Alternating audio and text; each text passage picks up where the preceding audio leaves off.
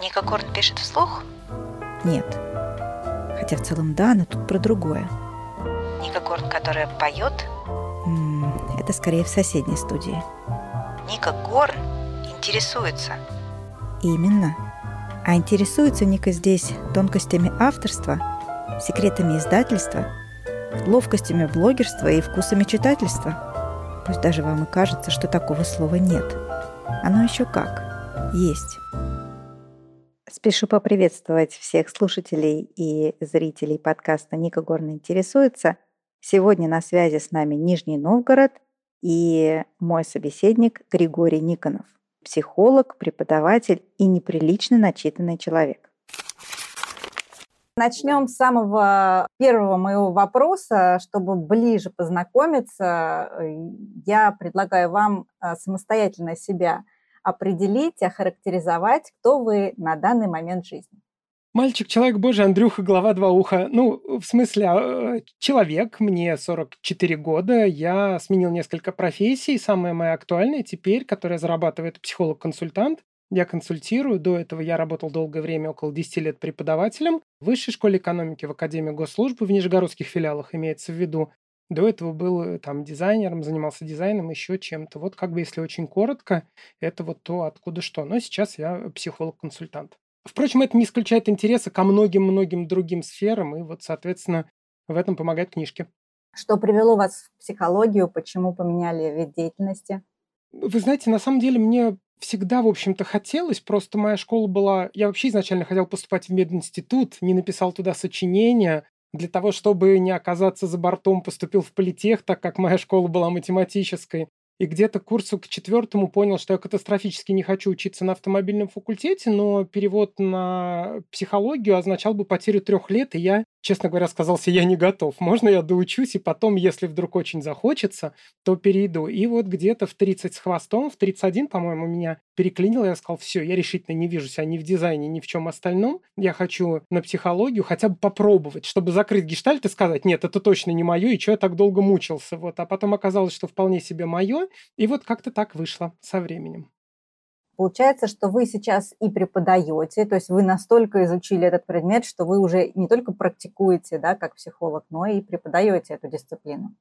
Вы знаете, там скорее наоборот была обратная последовательность, потому что когда я доучивался, меня ну, предложили поступить в аспирантуру, я туда поступил, доучивался последние кусочки, это вполне, это все юридически легально, если что. И я как бы, соответственно, вот уже последний год доучивался, и в аспирантуре там один из моментов, это педагогическая практика, ты должен что-то там попреподавать. Вот мне предложили, и как-то так постепенно я втянулся и там работал. В этом году я сейчас не преподаю, я сделал год паузы, потому что я устал от преподавания. Мне это очень нравится, но выгорание такая штука, что приходит и не спрашивает. И я как бы сделал вот такую паузу этот год, очень отдохнул, очень набрался сил. Я думаю, с будущего года уже вернуться, но, конечно, не в таком объеме. Поэтому я изначально преподаватель, и у вас прозвучало так, что вы так много знаете, что можете преподавать. Там скорее наоборот. Ты идешь преподавать, стараешься изо всех сил, выясняешь, что тебе не хватает катастрофических знаний для того, чтобы что-то рассказывать, но ты знаешь все равно больше, чем те, кто тебя слушают, и постепенно, через некоторое время добираешься уже до того уровня, за который, ну, не очень стыдно, скажем так. Я вижу у вас на фоне замечательные книжные полки. Я очень люблю, когда у людей именно такой фон.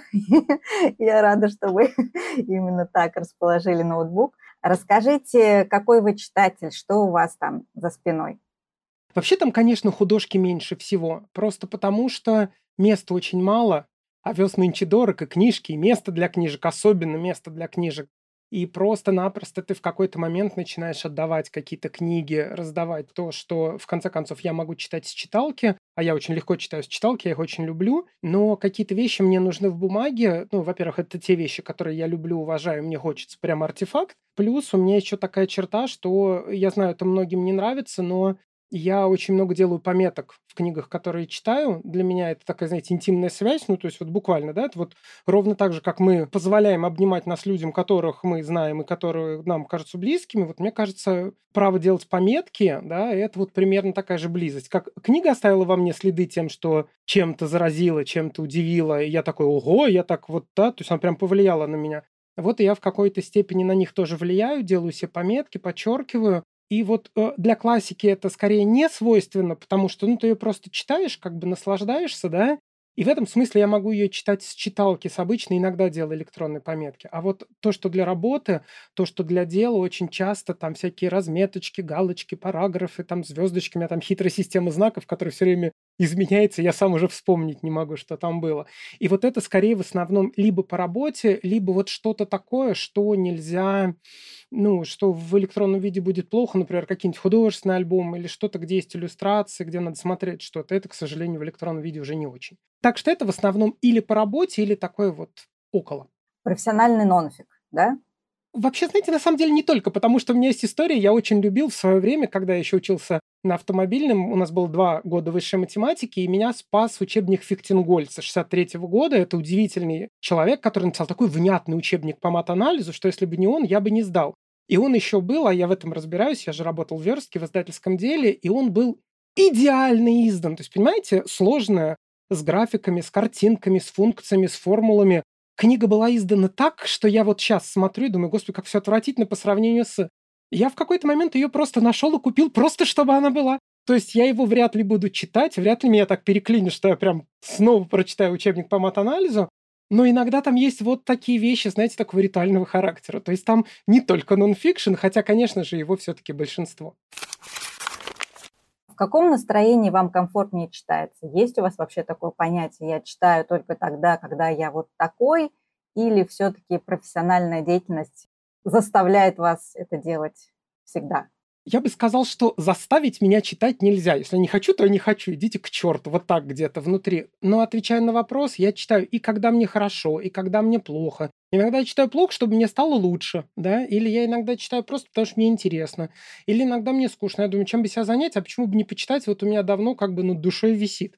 В этом смысле настроения для чтения нет, но это просто каждый раз разное чтение, в разном настроении. Ну и очень часто чтение это самое настроение исправляет. Возвращаетесь ли к тому, что было недочитано когда-то, или если уже не идет, то не идет, и вы откладываете? Вы знаете, э, когда-то было время, лет до 30, когда я считал, что если ты книжку открыл, ты должен ее дочитать. После я осознал, что не обязательно читать все, если ты понял, что прям не твое, не твое. Я даже помню, когда это случилось, но эту книжку я еще дочитал. Это 1984, мне было от нее ужасно. Она страшная же на самом деле. Ну, конечно. Я как-то да, ее... она до... страшная, но она ну, очень да, полезная. Да, да, да вот сейчас задним умом я понимаю, что, наверное, не стоило ее в себя заталкивать. Ну, то есть я рад, конечно, в целом, да, что как бы дочитал. Но вот помнится тогда где-то я принял решение, что все, я над собой больше издеваться не буду. И один из примеров, я правда думаю, что меня могут как бы забукать за это, но один из первых авторов, которых я прям честно попытался два раза, но он у меня не пошел, и с тех пор никогда его, наверное, читать не буду, это Маркес «Сто лет одиночества». Правда, я тоже не смогла, я не знаю, некоторые да? могут, У вас тоже могут было? это делать, я, я не могу. Эти реки крови, это куда-то идущая женщина, я не смогла. Вы знаете, вот странно, я, кстати, совершенно не помню рек крови, но я помню ощущение отвращения, ну, то есть он чудесный, причем, знаете, вот это странно. Умом я понимаю, что он прекрасно пишет, его замечательно перевели. То есть, казалось бы, это же просто счастье, да, типа патриарх этой литературы. Прекрасные переводчики, значит, вот вместе объединились и принесли нам его в клювике. А я не могу, мне противно. Я, кстати, реки крови забыл, может, они у меня вытеснились. Но я, кстати, помню, что я дочитал четверть, четверть прочитал, понял, что я не могу. Отложил на полгода, потом еще раз к ней подошел, сделал еще один подход, дочитал до третьей и кому-то отдал. И что интересно, вот когда, например, я читал «Парфюмера», он же тоже очень натуралистичный, вообще не мешает. Ну вот не мешает. То есть, видимо, тут еще что-то на уровне какого-то образного строя. То есть дело не в том, что там противненько, и я не смог. Нет, я в свое время работал санитаром в операционной. Господи, ну, кем вы только не работали. Ну, ну, это работа, почему бы и нет? Еще перед тем, как поступать в мед, я решил узнать, а смогу ли я. Я как-то два лета работал по два месяца в операционной санитаром. Норм. В общем, я к тому, что это, видимо, что-то вот индивидуальное, и такое иногда бывает. Ну, то есть это не к тому, что Маркис плохой, конечно же, упаси боже, да? Ну, вот просто это не твой автор. И мне кажется, вот осознание этого, оно очень помогает. Ну, то есть когда ты не насилуешь себя, не заставляешь, даже очень хорошей литературой давиться, а просто выбираешь то, что тебе идет. Тем более литературы много. Я соглашусь здесь. Я тоже не дочитываю, я оставляю. Но если автор знаковый, я, конечно же, кладу на ту полочку, которую нужно добить. А мне интересно, а какую книжку вы бросили тоже? Мне любопытно. «Война и мир». М, Кстати, я тоже не Между дочитал. прочим. Я тоже не дочитал. Я, Да. я из, э, из, э, не из рядов, в общем, хотела сказать какое-то слово такое военное, забыла его. В общем, я из Достоевских. А, все понятно, да, вот мы с вами, наверное, вместе. Ну, то есть, при всем уважении к Льву Николаевичу, конечно же, но вот как-то... ну, здесь мне стыдно, если что. Если вдруг для, кого-то надо, мне стыдно было чуть-чуть. ну, кому-то, ну, прям чуть-чуть. понимаете, а вот э, недавно какое-то интервью смотрела, очень выдающийся человек, не буду называть его имя, но он говорит, а я вот, например, э, не понимаю, что такое театр, абсолютно не ценю работу режиссеров, актеров и весь вот этот вот. И человек говорит Мгм. это совершенно на полном серьезе, вот, ну, бывают разные чувства внутри, вот не задевает ничего, а книги вот любит. Мгм. Ну, в общем, поэтому на вкус, на цвет. Все читают то, что Мгм. хотят, и Мгм. смотрят то, что хотят. А есть ли у вас какие-то литературные привычки, именно литературные привычки, которые вы никогда не бросите, даже если они вам мешают? Э, Я лучше скажу про правильные. Мне очень нравится. Я в какой-то момент понял, что я никогда не прочитаю все, и у меня довольно много книг, которые я, наверное, никогда даже не начну. Это, кстати, касается профессиональной литературы, потому что иногда я просто знаю, как устроен, ну, так скажем, книжный бизнес чуть-чуть. Я понимаю, что если книга редкая вышла какая-то, особенно если узкоспециальная монография, то ты ее потом не найдешь. У тебя есть момент ее вот купить здесь и сейчас, если ты думаешь, что она тебе может понадобиться. И в этом смысле, если вдруг есть возможность это сделать, я обычно делаю. Поэтому у меня есть книги, которых я не открывал, но которые, возможно, открою, если мне понадобится. То есть вот, например, такая штука. Э, Это такое, знаете, типа чтение в запас, а точнее приобретение книг в запас. Или, например, я, и вот это скорее хорошее, как мне кажется, да, я с чего-то это все вдруг об этом вспомнил, что я в какой-то момент понял, что я все не прочту, это норм ну, обидно, как бы досадно, но я не Галдрель, который живет 5 и много тысяч лет других, да, то есть нет, я не успею. И поэтому я также позволил себе перечитывать что-то. Я очень люблю перечитывать. Ой, И в например, этом что? смысле вот разметки. Во-первых, я, например, перечитываю воспоминания Адриана. Это Юрсинар, это французская современная литература, это удивительно тонкая философская проза, безумно стильная. То есть, знаете, я первый раз видел книжку, в которой, ну, вру, конечно, не первый, но в которой, знаете, предложение 8 строчек, оно все понятное. Оно прозрачное, оно, правда, тяжелое, как золотая чаша, да, но это тяжелый такой, знаете, сосуд с ценным вином, но это абсолютно идеальная, четко выверенная мысль с прекрасными формулировками. Она вся так написана. Ощущение, что вся книга – это речь в Сенате. Причем очень естественная, очень такая... Кстати, я обязательно обращаю внимание на переводчика. Переводчик Макс Ваксмахер. Я думал, кто это такой, не знаю. А потом узнал случайно, что у нас долгое время выдавалась каким-то вот литературным обществом премия за переводы с французского его имени. Это необыкновенно именитый чувак, необыкновенно мощный переводчик. Я такой, а, ну вот у меня теперь сошлось. И я потом специально узнал у франкоговорящих друзей, и они говорят, да, это современная, это абсолютная классика французская, это совершенно вот один из, ну, авторов, это женщина, кстати, да, одна из первых, которая стала одним из академиков, одним из 40 бессмертных. Она была, по-моему, первой. Это вот случилось в середине 20 века. И это, правда, удивительная проза. Она настолько и безумно красивая, и очень содержательная. И у меня вся книжка это размечена чем-то, и я просто вот перелистываю отдельные кусочки, как вот как некоторые люди читают стихи, вот я так читаю фрагменты из нее. То же самое касается практически любых других авторов, которые меня тронули.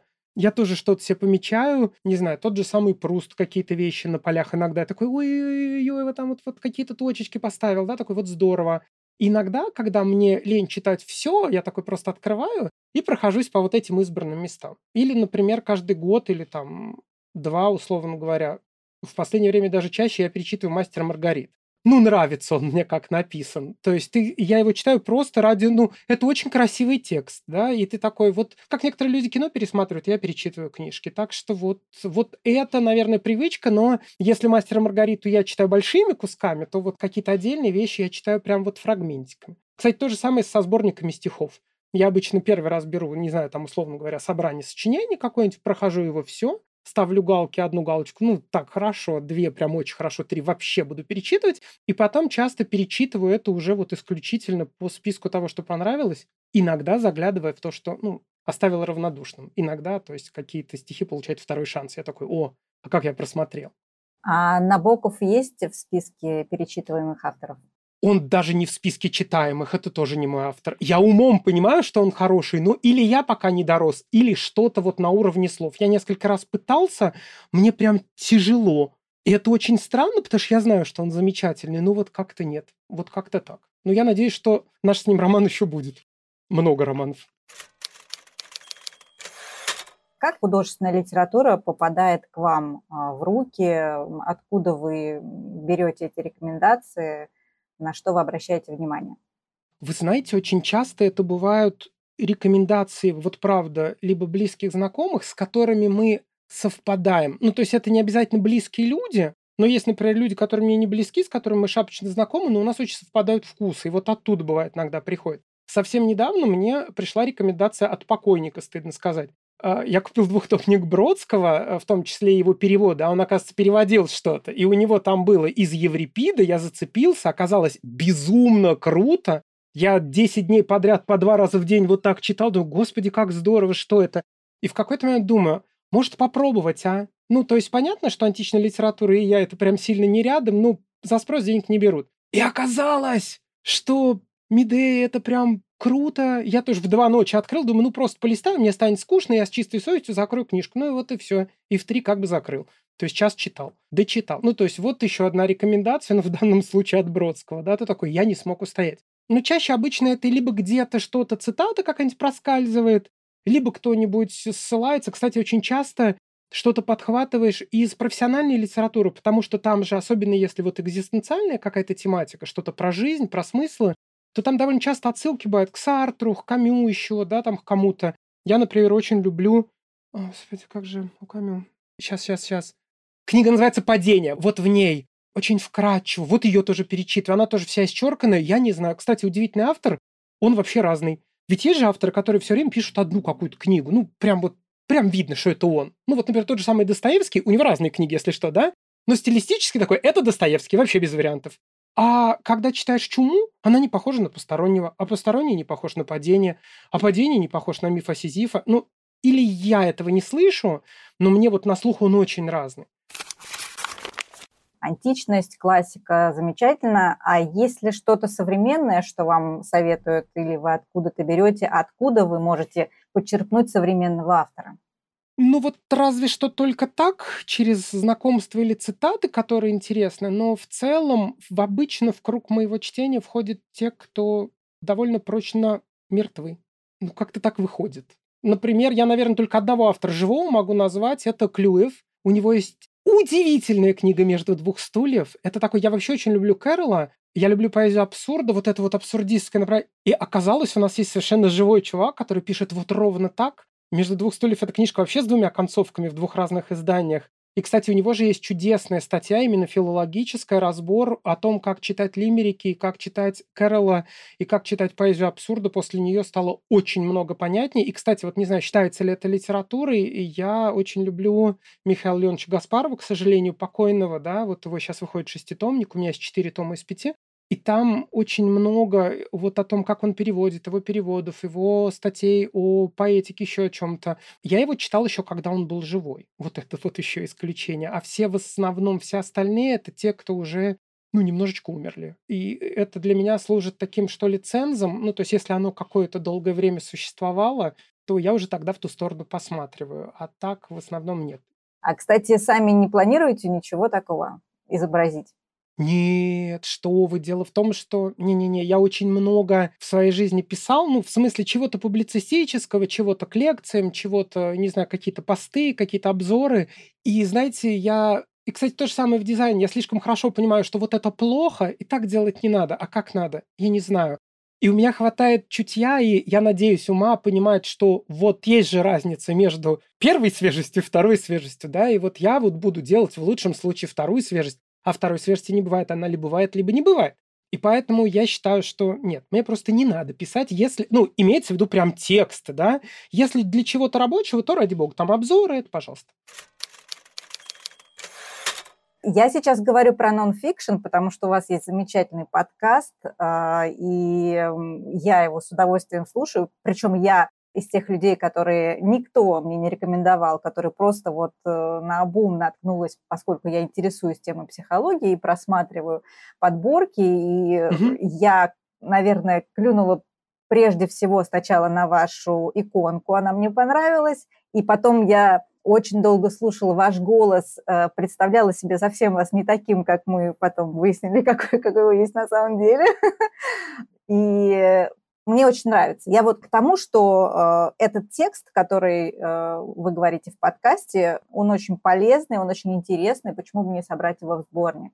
Кстати, давайте озвучим, а, как, вот о чем. Да, как называется подкаст. У него два названия. Одно одним словом английский «Psinotes», или психозаметки. Если вдруг кто-то будет искать, то лучше искать психозаметки или по фамилии Григорий Никонов. Он есть как в Apple подкастах, так в Яндекс Музыке и в целом, по-моему, э, ресурс называется Mave, где многие подкастеры их размещают. Во-первых, огромное спасибо за добрые слова, мне очень приятно. Я вас изначально просто неправильно понял, думал, что если писать, то вот тексты, тексты. Этих текстов я, конечно, написал довольно в жизни много, и, как вы правильно услышали, у вас, видимо, четкое ухо, за этим всем стоит текст. Ну, потому что я несколько раз пытался наговаривать импровизацией. Не, я не могу. Вот когда живьем, лекции, студенты, это сколько угодно. Но оказывается, я не помню, это Раневская, по-моему, говорила, что сниматься в кино это все равно, что писать вечность, что ли. Что-то такое у нее было странное, какое-то отвратительное сравнение, что это отвратительное сохраняется. И я, ну вот если это просто с живыми людьми мы поговорили и прошло, все довольны. Но когда я вот после себя слушаю, такой, ой, не, я не могу. И поэтому в какой-то момент я просто стал писать целиком тексты. Я стараюсь их делать внятными, разговорными. Тут отдельное спасибо, кстати, преподавательской деятельности и не в последнюю очередь я писал подкасты для того, чтобы прокачивать себя как преподаватель. Это же надо объяснить, да? Что-то такое вот. Ну, когда ты сам изложить. себе понятно объясняешь, значит, понятно и другим. Да, и это была такая тренировка, скорее иногда меня спрашивают, зачем ты это делал? Ну, не для монетизации, просто чтобы потренироваться. Во-первых, мне было интересно, как это. Плюс у меня еще было довольно много всяких идей, которые, знаете, у меня же как бы подкаст, он посвящен не вот, так скажем, пересказу учебника, это жизнь глазами психолога. Есть какие-то вещи, которые я вот когда не был психологом, я делал одним образом, а теперь, когда у меня есть те знания, которые есть, я вижу, что это надо делать либо иначе, либо это устроено не так. И об этом часто в учебниках не пишут. Это скорее такой опыт человеческий переваренный. Ну вот как, например, я могу говорить с представителем любой профессии и узнавать что-то специфическое от них, о их работе. Точно так же и у психологов есть своя оптика. И мне хотелось поделиться этим. Соответственно, за всем этим стоят тексты. Это я все, конечно, пишу, но мне все равно есть очень стойкое ощущение, что это очень сиюминутно, и я, если честно, не хотел бы, чтобы это было книжкой, как ни странно. Может быть, это такая форма уважения тем, кто прям по-настоящему пишет. Мне кажется, то, что я делаю, это максимум либо формат личного блога для тех, кто меня знает и просто испытывает личную симпатию, ну или вот для подкаста, когда ты идешь куда-то и фоном слушаешь, но не больше. Ну это вот у меня такое ощущение. Я пока не дозрел. Я думаю, что у вас получилось бы намного лучше, чем у той же, например, Аси Казанцевой, потому что ничего такого выдающегося она нам не сообщает, а вы очень даже сообщаете. Так что вперед. Огромное спасибо, тем более, ну, как бы сравнение с таким большим автором. Кстати, у меня есть к ней и правда одна претензия но не на уровне выдающести или нет. Просто она как научный журналист, как мне кажется, вот я тут буду очень осторожным. Я, во-первых, я очень благодарен за ее просветительскую работу. У меня, знаете, там, где бывают иногда вопросы, вот когда она вот во мне хрюкает так, психолог, когда она немножечко переходит, как мне кажется, границы и делает какие-то выводы, которые делать ну, еще не надо бы. Ну, то есть она очень рационально рассуждает, но все-таки базы, вот психолога, например, да, у нее нет, и существует такой некоторый момент, когда она вроде делает выводы, и со стороны кажется вроде норм, а я такой, не-не-не-не-не, стой, стой, вот тут не надо. Ну, а как возразишь, да? И вот мне скорее обидно или, ну, я не знаю, не обидно, может, опасно за тех, кто этого не уловил, а мог бы, да? И вот, вот здесь вопрос. То есть у меня единственные к ней претензии, вот скорее... И это, кстати, ко многим авторам. Вот у Жукова есть чудесная книжка «Стой, кто ведет». И вот иногда, когда вот они переходят грань, и переходит из области биологии, где они прям огромные мастера, в область э, психологии, ты такой, ой-ой-ой-ой, а вот сейчас было зря, тут надо очень осторожней. Вот. Поскольку я сама недавно этим делом занялась, стала грешить, так mm-hmm. сказать, с легкого посыла моего аудиоиздателя, мне интересно, как вы к этому пришли, Вам кто-то подсказал, вот, ну, можно же по-разному проверять свои знания, да, можно там самому себе рассказывать что-то, а можно вот э, взять и стать э, частичкой радиоэфира. Как вы решились на это? Ну, во-первых, это было лето, мне было скучно. Дело было вечером, делать было нечего, вот, но только немножко в более экзистенциальном таком разрезе. И я что-то подумал, что я давно ничего нового не затевал, а я очень долгое время вел живой журнал, он уже потом закрылся, его сейчас нет нигде. Но я, вообще говоря, привык писать для меня писать это форма мышления, потому что когда я просто рассуждаю вслух, это хуже, чем когда я пишу. У меня мыслится лучше. И я привык писать какие-то вещи, плюс мне нравится иногда игра слов, что-то вот такое. И, в общем, это был тот момент, когда я уже ничего не вел. Ну, то есть я отовсюду вроде как бы ушел, э, или там где-то был, написал мало. И мне просто сказало скучно, плюс это было, вот я говорю, преподавательская работа, и я подумал, а почему бы не попробовать записать подкаст? Я долгое время пытался записывать видео, но для видео нужно место. Оказывается, удивительным образом, не только свет, да, вот как мы знаем, но чтобы свет где-то разместить, нужно, чтобы было место, где его разместить. И один из любимых советов всех этих видеоблогеров – это отойдите от стены на 3 метра. А у меня вся комната 3 метра, понимаете? Если я отойду от стены на 3 метра, то мы все не уместимся. И вышло чисто по техническим ограничениям, да, что у меня не выходит видео, очень обидно, и я такой, черт возьми, ну хоть аудио, да? То есть это было скорее еще вот отсюда. Ну и плюс, как я уже говорил, это правда, э, ну, просто попытка, во-первых, услышать себя со стороны. Отвратительно, кстати, поначалу. Поначалу, я уверен, вы тоже, наверное, через это проходили, слушаешься и думаешь, как меня терпят люди, да?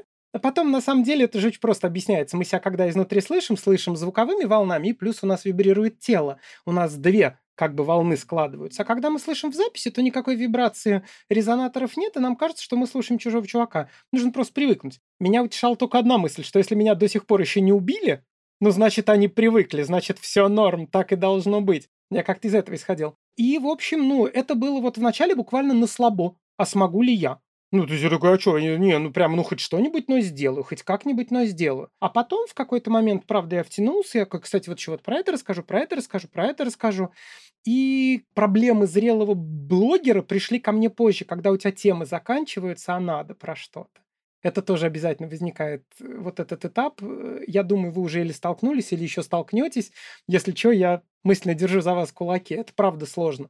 У меня то же самое было, кстати, с обзорами на книжки еще в Э, в запрещенной терсети, я вел, делал обзор на книги, и в какой-то момент у меня закончились книги, про которые можно рассказать неподготовленному слушателю. Ну нет, их много, они есть, я их просто не читал, да? А вот так, чтобы и я читал и мог внятно, интересно рассказать про них, они закончились. Был сложный этап, и это все закончилось тем, что я стал вместо там по одной книге в неделю писать буквально раз там в два месяца, например, да? То есть, ну вот если она появилась, я такой, о, кстати, а вот про это можно рассказать. И вот я как бы уже э, пишу про это обзоры на книжки. Ну и вот примерно то же самое с блогингом.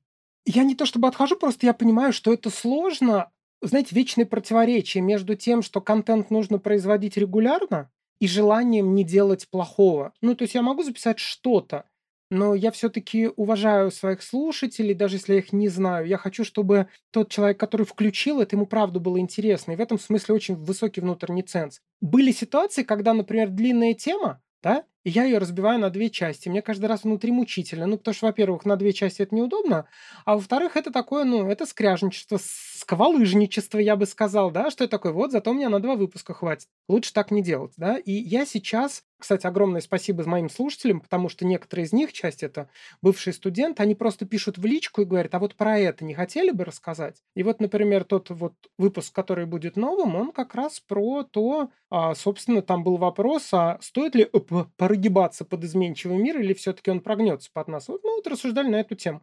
Ну, я рассуждал, да, там какие-то вещи подсвечивал, которые, как мне кажется, неочевидными.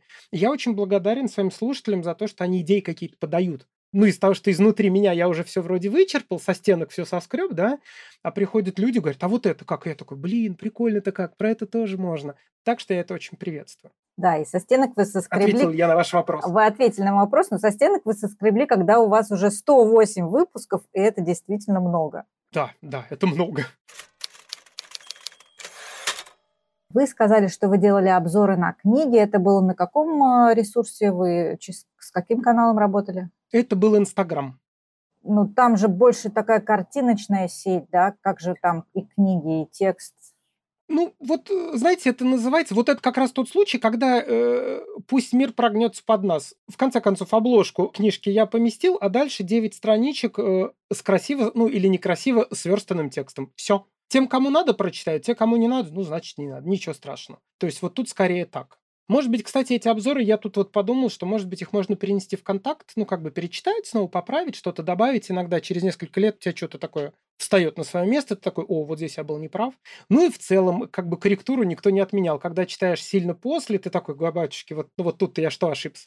Правда, очень полезная практика перечитывать то, что ты написал через недельку, потому что иногда бросаются в глаза логические нестыховки, стилистические огрехи, когда там какие-то повторы, просто некрасиво звучит, или вообще вот ошибки грамматические тоже бывают.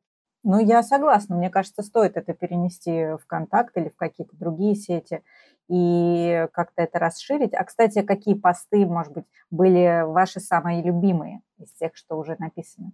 А, я очень люблю историка Гуревича, и у него есть категория средневековой культуры. Это одна из тех книжек, которые прям, знаете, переворачивает во многом, ну, ну не вот прям вот вообще мир перевернул, конечно, нет, но ты очень много узнаешь. Это, знаете, это автор, который пишет очень просто, но в то же время он скорее поднимает читателя до, до своего уровня. Ну, то есть он, правда, пишет про то, что многие понятия, которые нам кажутся естественными и прям понятными, они в разное время значили разные вещи. Например, деньги, или время, или пространство. Люди античного времени, или люди древних времен, или даже средневекового – понимали их совершенно иначе. И вот эта вот вечная история Янки при дворе короля Артура у Марка Твена, да, она абсолютно бессмысленна с точки зрения историка. Его бы не поняли тогда. А почему? И он безумно много вещей показывает, и ты вдруг смотришь и думаешь, а, так вот, как надо читать Беовульфа, например. Ну, потому что какие-то вещи ты читаешь и думаешь, какие-то странненькие были, ну, там, наверное, глупые были. Не, нет, просто время было другое. Буквально один коротенький пример вот деньги – это для нас средство приобретения чего-то, мы их копим, тратим вот это, да, и клад для нас – это спрятать, чтобы потом достать. А, например, викинги, конунги, викинги и так далее, вот все вот эти вот типа товарищи, они свое золото, клад, бросали в болото. И это с точки зрения, ну, а доставать-то как? А никак. Золото было нужно не для того, чтобы его достать. Это был такой материал божественной удачи. И когда ты свое золото спрятал в болот, ты свою удачу Спрятал ото всех, не дал никому. Это мистический смысл, для них это «У, прикольно». То есть для них это было нормально. И с этой точки зрения наш человек смотрит и говорит, да вы с ума сошли? Вы очумели? А доставать как? Они такие, а вообще не надо доставать. Да? Или, например, вот еще один тоже с деньгами. Иногда говорят, вот, надо было победить нищенство в Средневековье. Затеяли бы какой-нибудь там ИП или что-нибудь. Да, нищие бы работали, все получали деньги, всем бы было хорошо, все были счастливы. Вы вообще не понимаете, что происходит. На самом деле, в то время люди алкали Царство Божие и нищие, которые блаженны нищие, ибо они, да? И вот они как раз нищенствовали не потому, что они работать не хотели, хотя, наверное, не хотели, потому что они к Богу хотели. Если бы вы пришли и сказали, давай ты будешь копать траншеи, а мы тебе будем давать денежку, они бы тебя прибили. Ну, потому что он такой, ты меня от Царствия Божьего отвадить хочешь? Тварь, да? Ну, это было бы для них оскорбление, ужасно. То же самое, те, кто милостыню подавали, для них это тоже был способ попасть Царствие Божие. И тогда получается, видите, какая замкнутая система. Одни просят, другие дают. Все довольны. Главные потребности закрыты. А для нас теперь, ну, когда вера сильно сократилась, да, вряд ли кто-то верит так же, как верили в 13 веке. Это не имеет смысла. И поверьте, таких понятий много. Труд, право, пространство, время. Например, идея линейности времени появилась совсем недавно. А раньше ее не было. И вот когда ты такое читаешь, вот этим правда хочется поделиться. Это, например, Гуревич. Это Франц де Вааль со своими истоками морали, который рассказывает про то, что мораль появляется даже до религии. Она появляется еще у первобытных э, людей и даже у человекообразных обезьян. Безумно интересно, интеллигентнейший тонкий автор. Там есть тот же самый Михаил Леонович Гаспаров, у которого есть записки и выписки, которого читать это прям вот... Это сборник его выписок из разных-разных-разных ну, он же много работал в архивах, да, и какие-то вещи подслушивал, анекдоты, истории. это так интересно. То есть с тобой поделился такой человек такими вещами, которые я в жизни не узнал, а тот узнал. Вот в целом там и правда очень много книжек, они все очень разные. Но большую часть, особенно те, которые не про психологию, мне очень нравятся и очень трогают. А можете вы для себя разделить, интересно читать это про что или про как? Да, конечно. Очень много книг, особенно в научпопе, да, это именно про что? Это информационная часть. Но написано они, ну, ну, норм. Без ошибок, ура. Кстати, в этом смысле э, и обзор на нее тоже есть. Это Успенский, брат филолога, математик. У него есть книга «Апология математики». Это такой кайф. Он для человека, который не знает математику, не делая скидку на дебильность, не общаясь с тобой как с ребенком, разговаривая как с равным, умудряется быть понятным, внятным, уважительным. И вот там настолько хорошо написано, вот там было близкое ощущение, что это не столько математик, сколько человек огромной культуры, который пишет очень красиво. Вот это вот тот случай, когда и как, и что в научпопе, да, вот в относительном. Хотя тот же самый Деваль, например, тоже очень хороший, ну, не стилист, но у него очень много юмора. А это очень здорово, я очень ценю в книгах юмор. То есть вот тут прямо отдельное спасибо. Но, да, и есть, конечно, книги, которые как. То есть я могу, не знаю, там, не соглашаться, не разделять идеи автора, но это так написано, это так написано. Но это в основном какие-нибудь классики точки зрения вот психологии, как вы думаете, можно ли научиться юмору?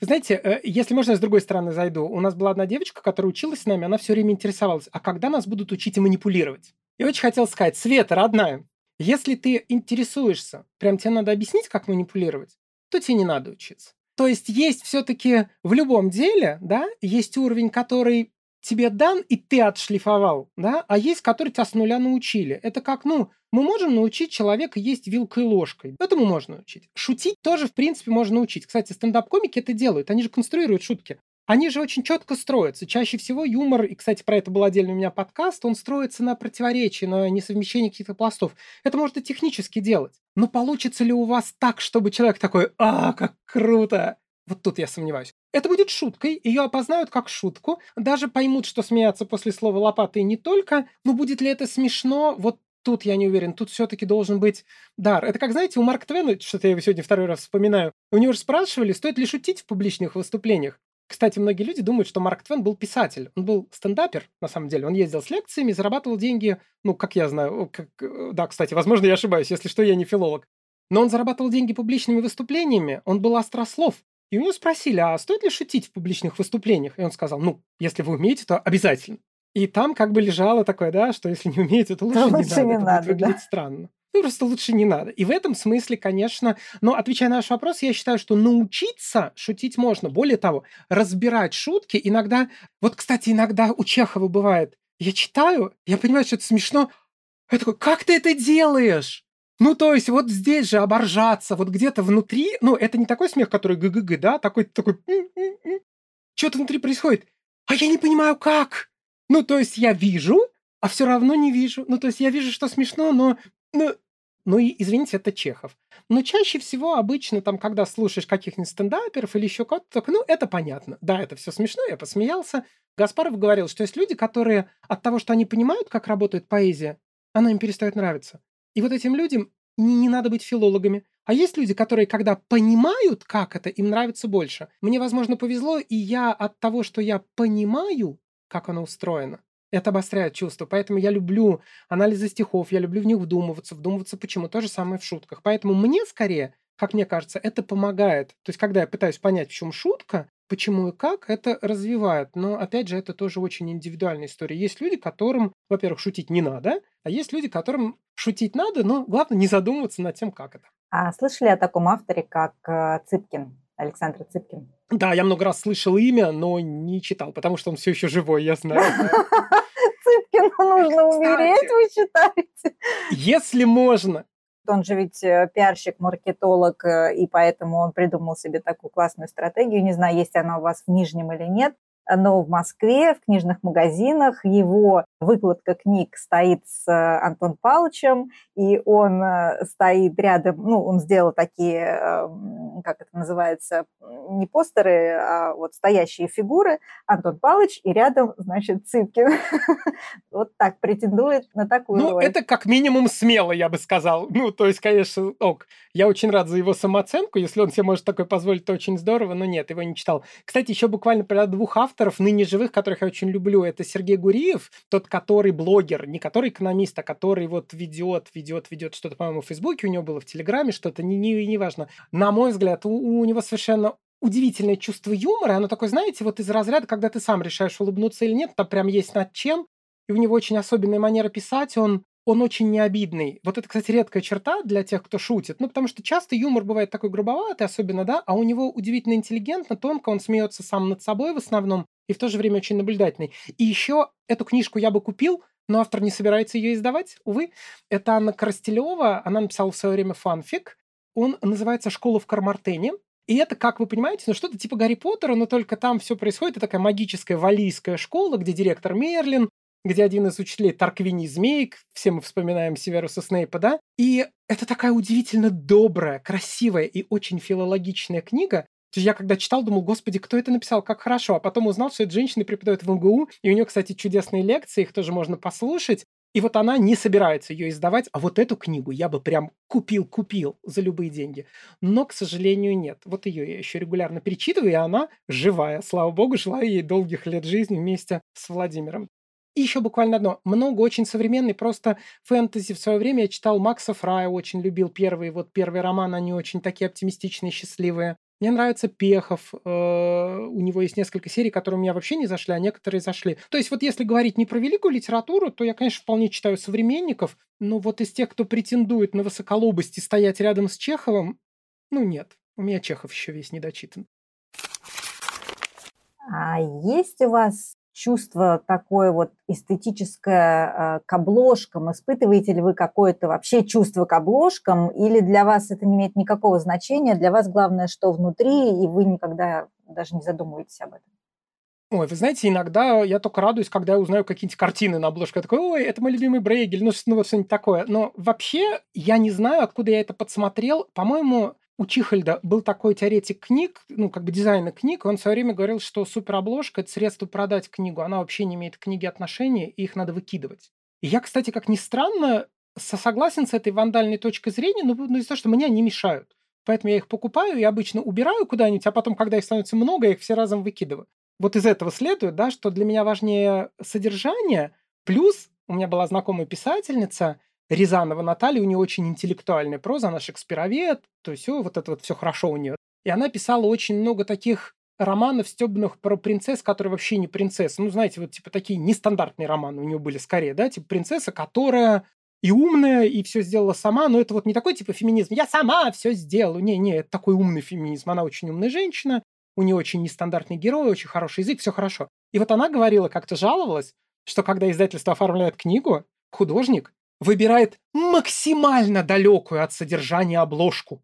Это я к тому, что очень часто бывает так, ну, если вы вдруг купили книгу и не сращиваете, как связано с обложкой, не удивляйтесь, это нормально. Просто взяли какую-нибудь дракону, полуголую девицу. Было время одно, когда любую фантастику издавали с картинами, я не помню, как его зовут, в общем, там вот что-то вот там змеи какие-то, типа полуголые девы, и вот это, как правило, вообще не вязалось с содержанием, и у меня с тех пор дисконнект между обложкой и книжкой, они чаще всего бывают не связаны. Но если книга, конечно, оформлена хорошо, и дизайн обложки, и верстка как бы соответствуют содержанию, это очень здорово и очень круто. Но вообще хорошая верстка – это огромная редкость. Из-за того, что вот в свое время писал один автор по верстке, что с появлением домашних настольных издательских систем, ну, в смысле компьютера, да, возможности для отвратительной верстки стали безграничными.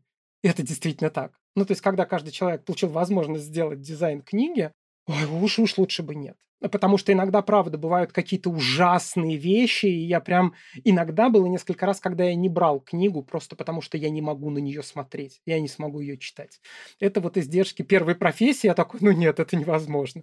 Я лучше заплатю больше, подожду несколько лет, когда ее переиздадут, но это читать я категорически не буду. Авторам э, таких, э, для таких читателей, как вы, нужно просто название и имя на синем фоне, как у того же Набокова «Дар».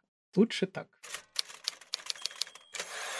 Я поняла, что вы сейчас больше читаете электронные версии, да? Есть у вас какой-то контакт с аудиокнигами? В каком формате вам лучше читается? Я вообще не могу читать аудиокниги, в этом смысле это парадокс. Знаете, как, по-моему, кто-то из великих французов не любил Эйфелеву башню, регулярно на ней обедала. Когда у него спрашивали, что это, собственно, за измена собственному взгляду, он говорил, это единственное место, откуда ее не видно. Поэтому я как бы записываю аудио, но слушать не могу. Меня раздражают голоса. Как вы заметили, я быстро говорю. Да? Для меня это естественный темп.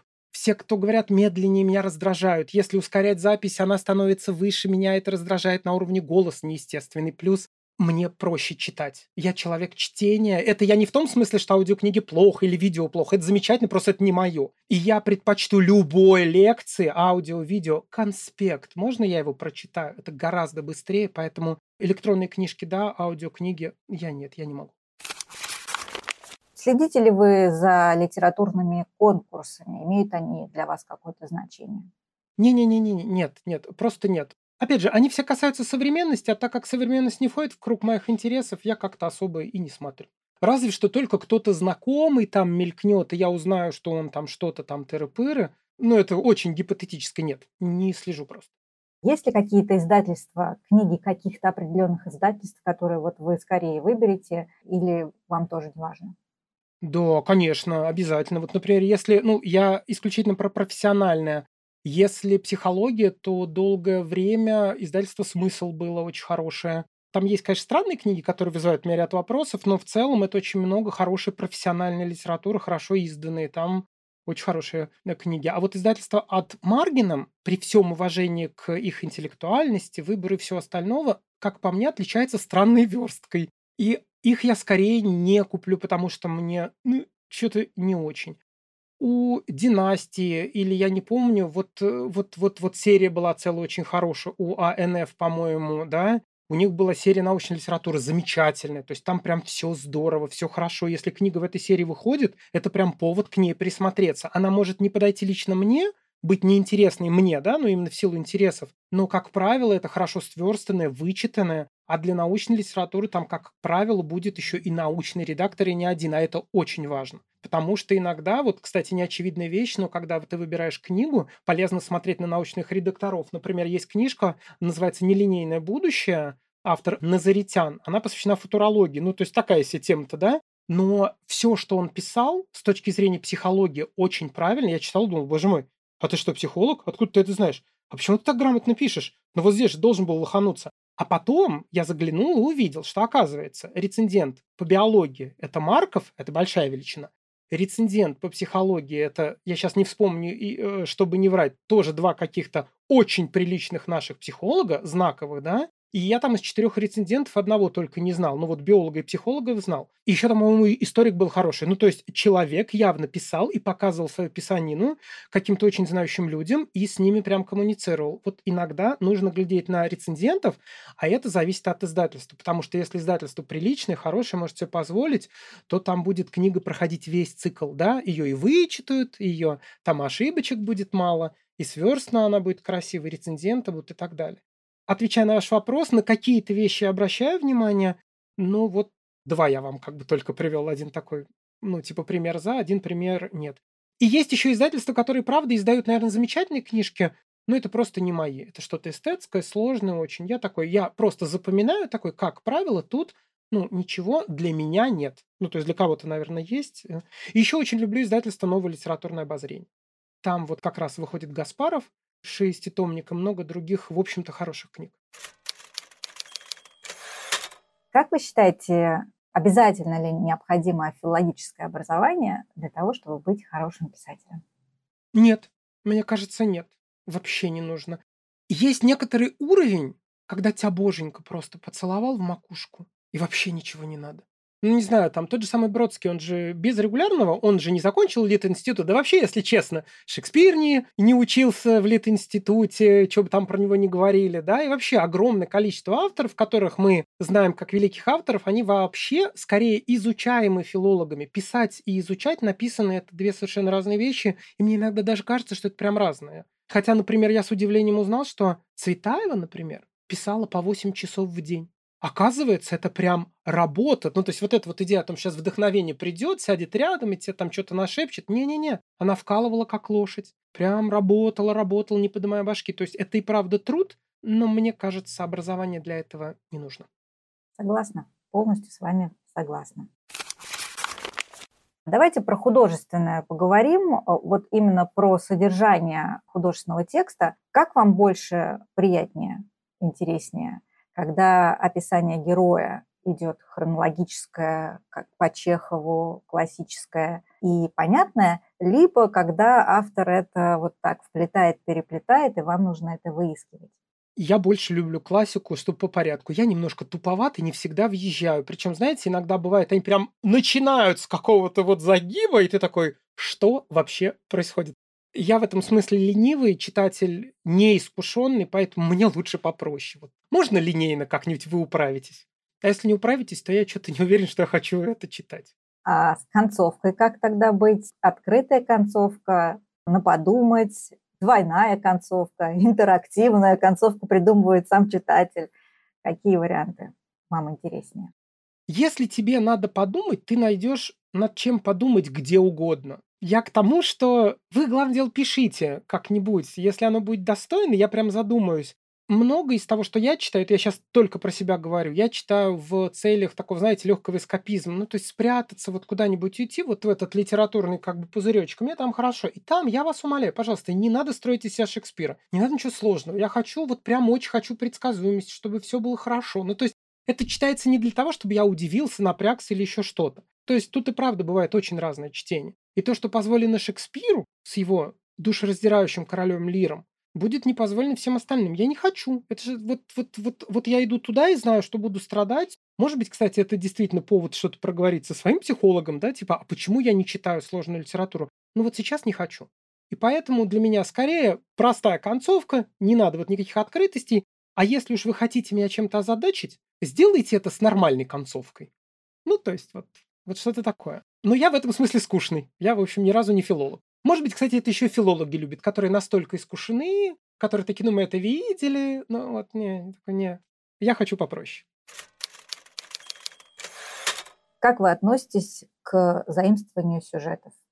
Ну, я считаю, что это вообще must-have. Ну, если вспомнить всех великих, например, Шекспира, то у него, по-моему, только две, что ли, пьесы, там, а, а из оригинального так и вообще две поэмы, и то на классический тоже. Ну, то есть все все заимствуют очень много других писателей, которые именно писали, они интерпретировали чужие сюжеты. Кстати, я как-то тут загуглил, мне нужно было для каких-то целей, э, есть э, в европейской живописи вообще в целом как бы такое понятие «тотенцанц», пляска смерти. И это обычно изобразительный сюжет, когда скелеты танцуют и в хороводе увозят за собой людей, вроде напоминания о том, что все мы смертны.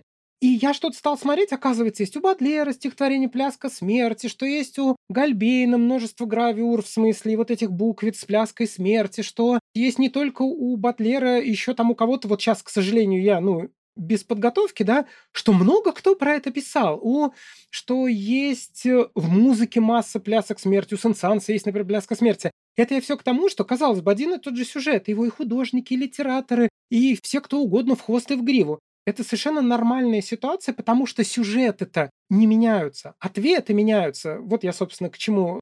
Есть такая идея, что для сложных предметов, например, стратегия, например, в какой-нибудь воинской академии, как было в одной хитрой космической опере, билеты из года в год оставались те же самые и никогда не боялись списывания, потому что вопросы остаются те же самые, а ответы меняются.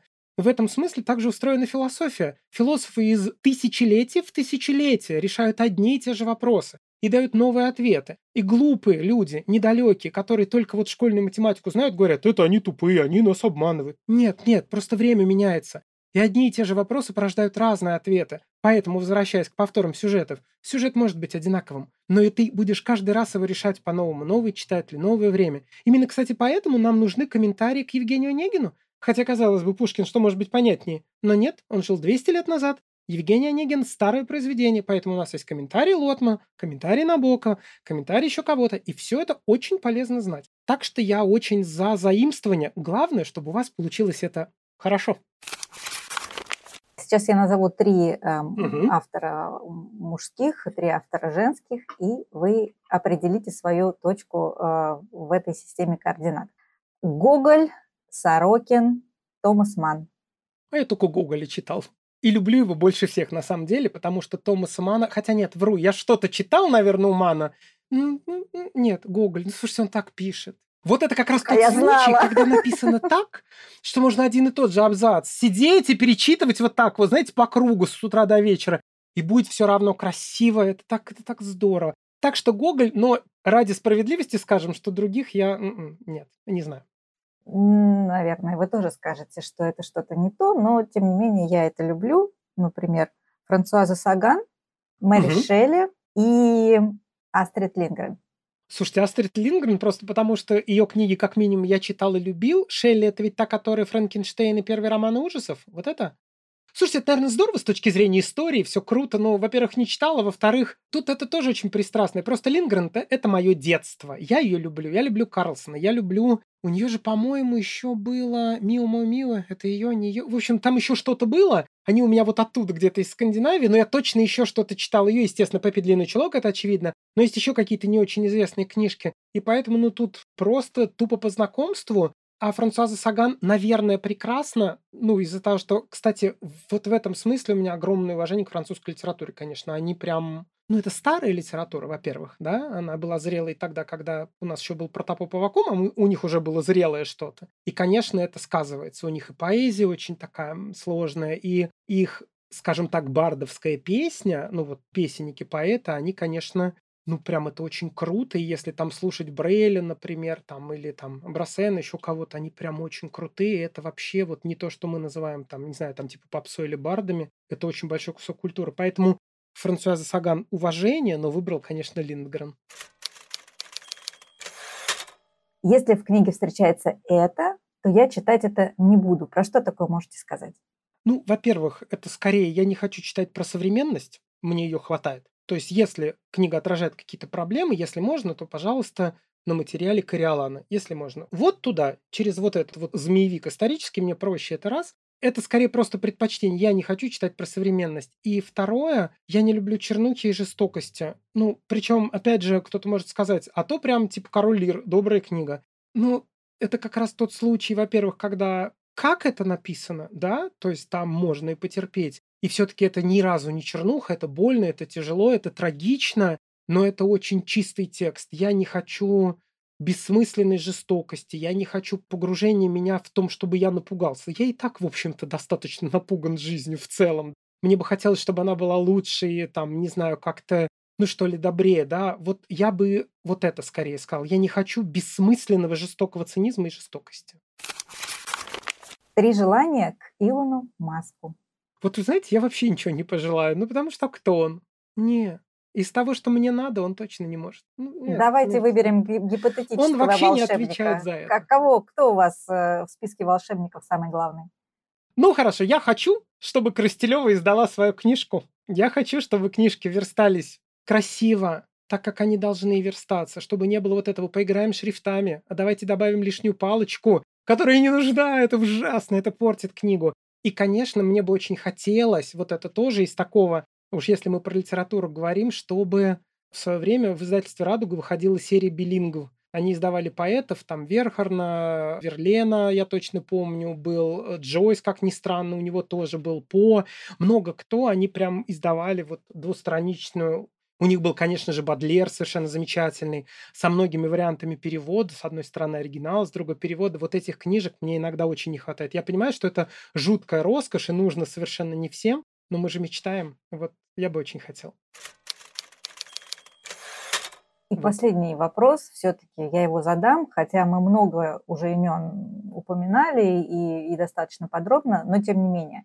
Три автора, которых вы выделяете максимально в своей жизни?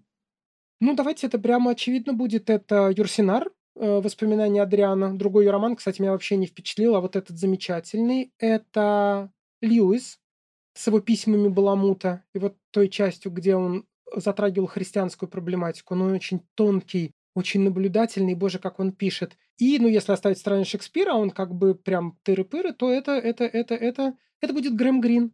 Например, Грэм Грин, э, пускай это будет «Путешествие с тетушкой» в переводе Рахмановой и Ставиской обязательно. Это тоже удивительный тонкий прозаик, он очень-очень-очень смешной местами, хотя очень часто, когда ты дочитываешь его книги, ты понимаешь, что ты смеялся и плакал одновременно.